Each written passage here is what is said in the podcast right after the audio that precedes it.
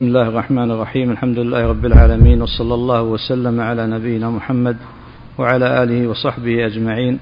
قال الشيخ الإمام محمد بن عبد الوهاب رحمه الله تعالى تأمل رحمك الله تعالى ستة مواضع من السيرة. بسم الله الرحمن الرحيم. الحمد لله الصلاه والسلام على رسول الله. قال رحمه الله تأمل رحمك الله. هذا عادة الشيخ رحمه الله أنه يدعو للمتعلم يدعو له بالرحمة.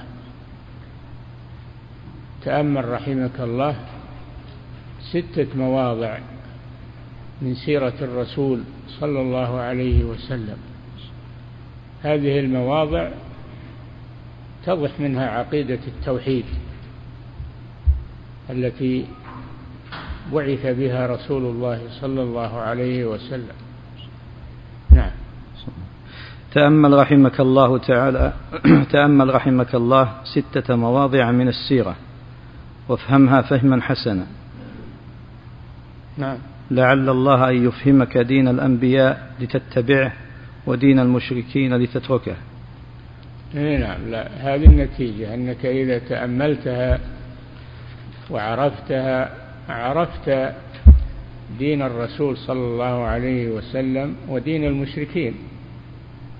المشركون الذين يعبدون غير الله يعبدون الله ولكن يعبدون معه غيره من الأشجار والأحجار والقبور والأضرحة وغير ذلك.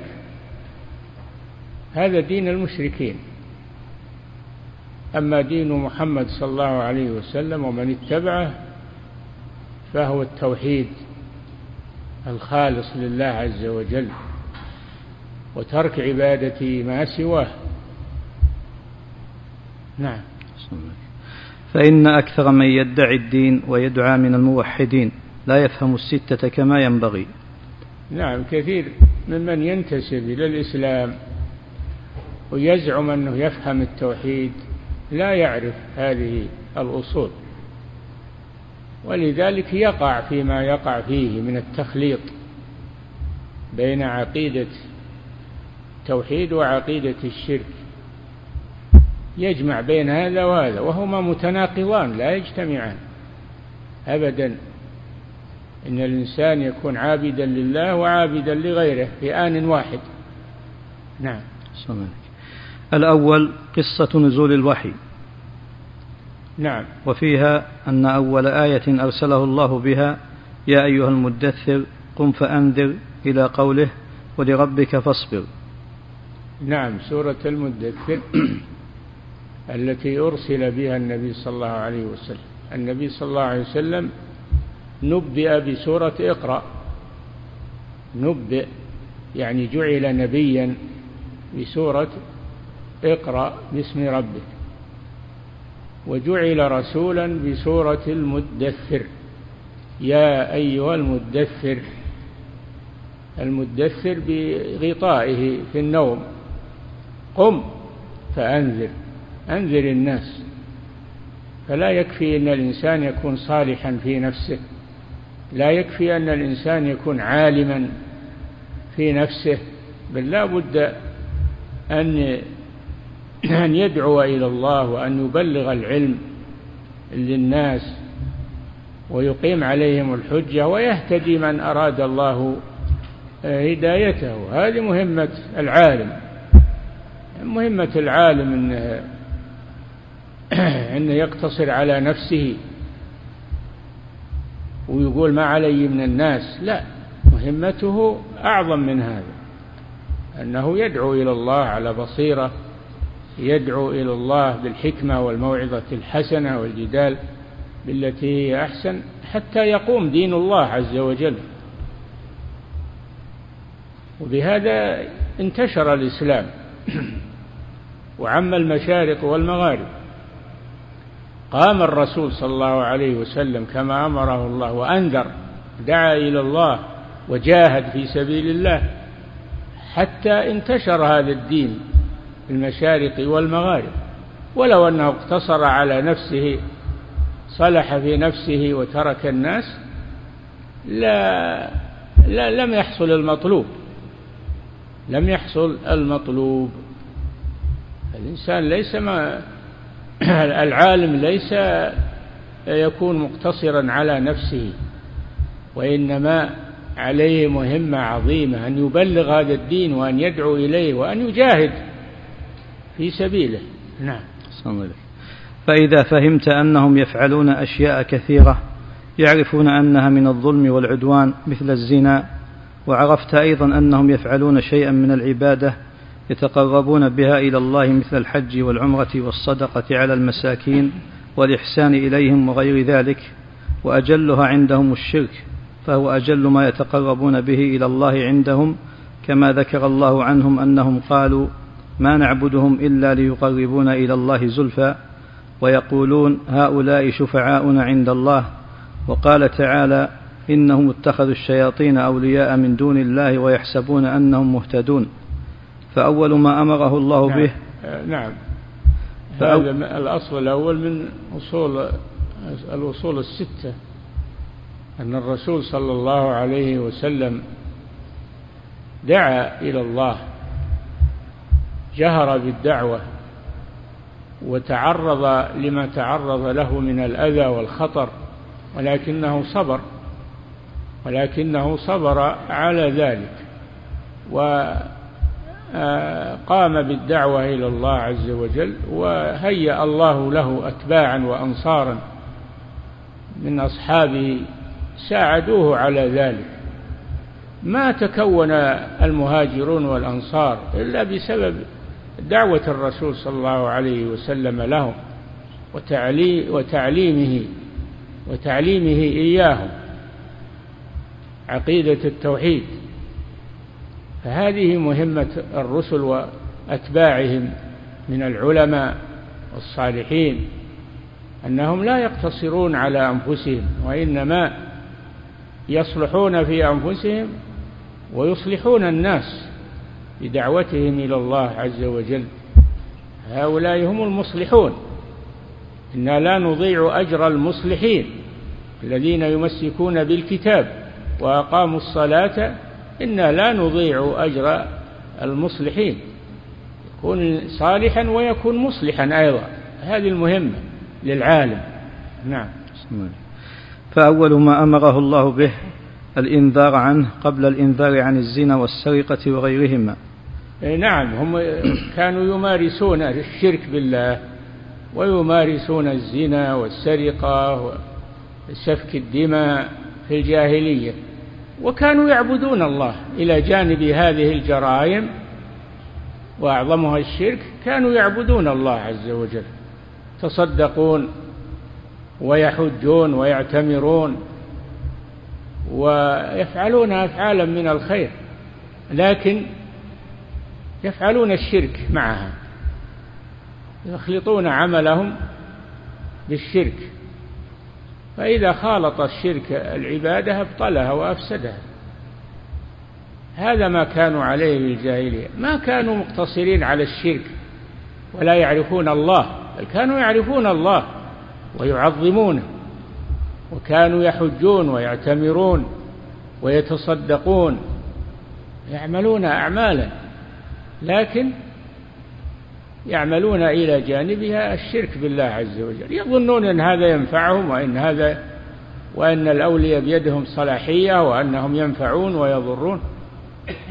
كما قال جل وعلا ويعبدون من دون الله ما لا يضرهم ولا ينفعهم ويقولون هم يعلمون أنهم ما يضرون ولا ينفعون. لكن يقولون هؤلاء شفعاؤنا عند الله هؤلاء رجال صالحون ونحن مقصرون ومذنبون وهم يشفعون لنا عند الله أن يغفر لنا. هذه حجتهم. يعبدون من دون الله ما لا يضرهم ولا ينفعهم ويقولون هؤلاء شفعاؤنا عند الله. يجعلونهم شفعاء ووسائط بينهم وبين الله عز وجل. وهذا هو الشرك. هذا هو الشرك. كل المشركين ما كانوا يعتقدون أن أصنامهم وأن معبوديهم أنهم ينفعون ويضرون. هذا بيد الله.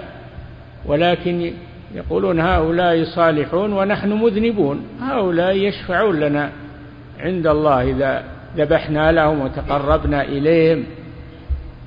هذه مصيبتهم. نعم. فأول ما أمر الله به الإنذار عنه قبل الإنذار عن الزنا والسرقة وغيرهما. أول ما أمر الله بالإنذار عن الشرك. قبل أن ينهى عن الزنا والسرقة وشرب الخمر لأن هذه الذنوب كبائر لكنها أقل من الشرك. أعظم الذنوب هو الشرك. أعظم ما نهى الله عنه هو الشرك. أعظم ما حرم الله هو الشرك. فلذلك بدأ النبي صلى الله عليه وسلم بالنهي عن الشرك قبل أن ينهى عن هذه الجرائم. نعم. وعرفت أن منهم من تعلق على الأصنام ومنهم من تعلق على الملائكة وعلى الأولياء من بني آدم. نعم هو صلى الله عليه وسلم بعث إلى أناس متفرقين في عبادتهم. ما هم يعبدون الأصنام فقط بل يعبدون الملائكة ويعبدون الصالحين ويعبدون يظنون أنهم يقربونهم إلى الله سبحانه وتعالى. منهم من يعبد الأحجار والأشجار ومنهم من يعبد الأصنام ومنهم من يعبد الشياطين ومنهم من يعبد الملائكة ومنهم من يعبد الصالحين. نعم. ومنهم من تعلق على الملائكة وعلى الأولياء من بني آدم ويقولون ما نريد منهم إلا شفاعتهم. ومع ما نريد منهم إلا شفاعتهم لنا عند الله. الله نهى عن هذا.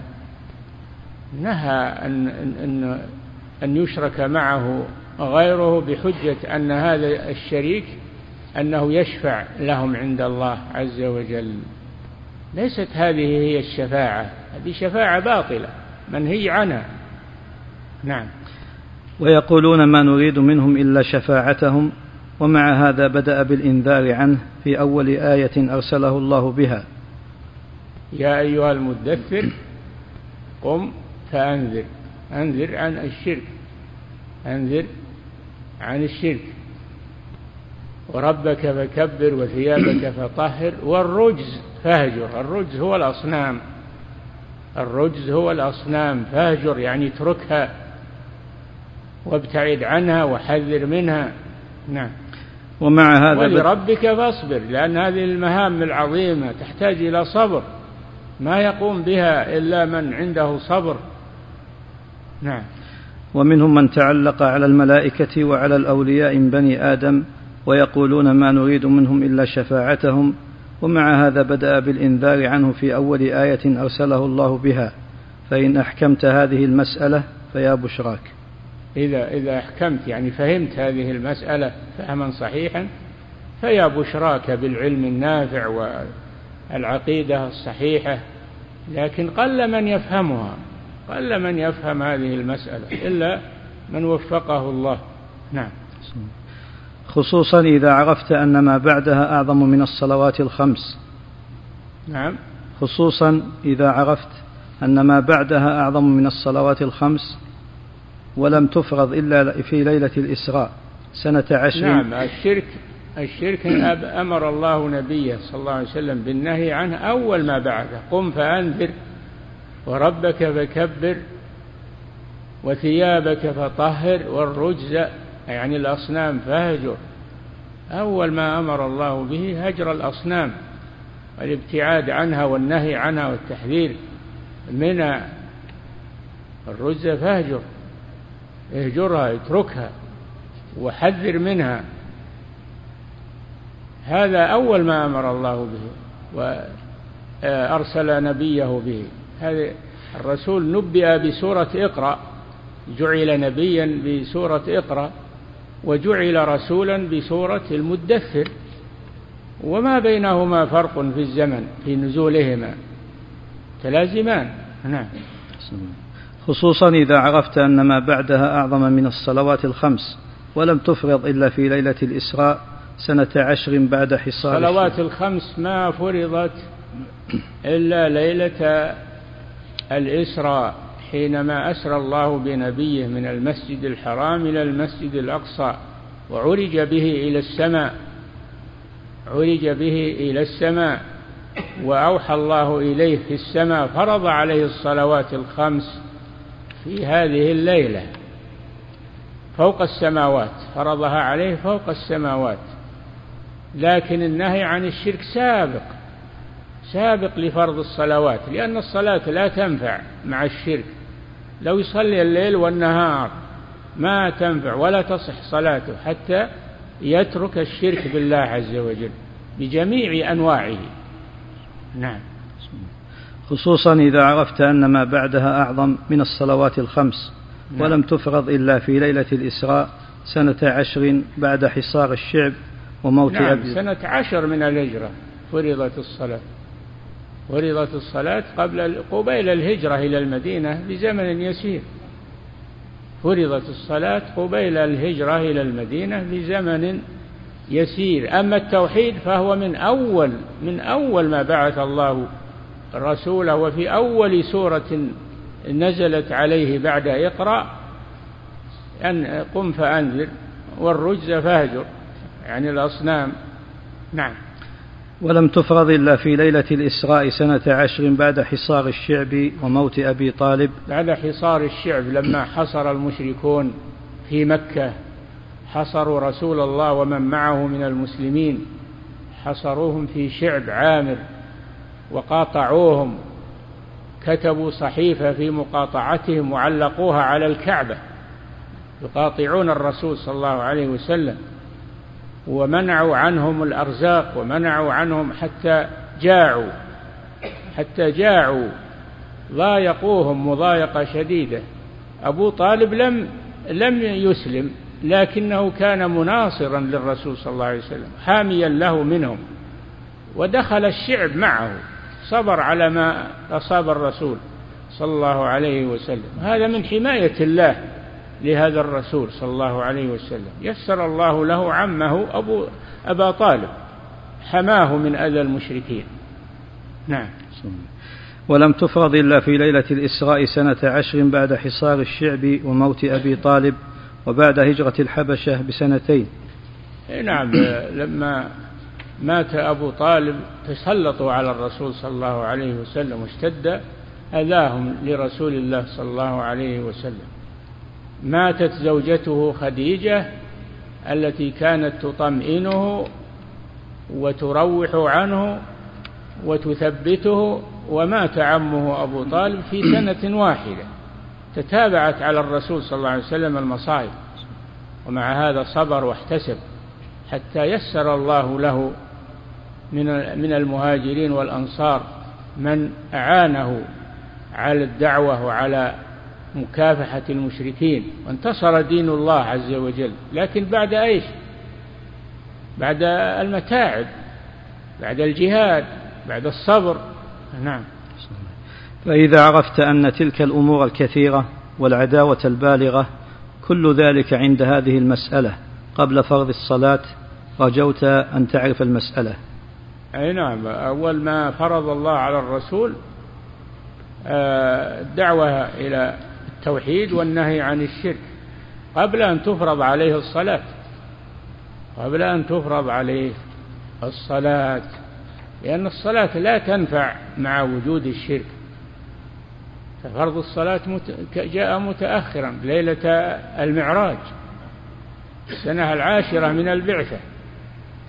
نعم. قبيل الهجرة بيسير. نعم. الموضع الثاني. يكفي. الله تعالى أعلم وصلى الله وسلم على نبينا محمد وعلى آله وصحبه.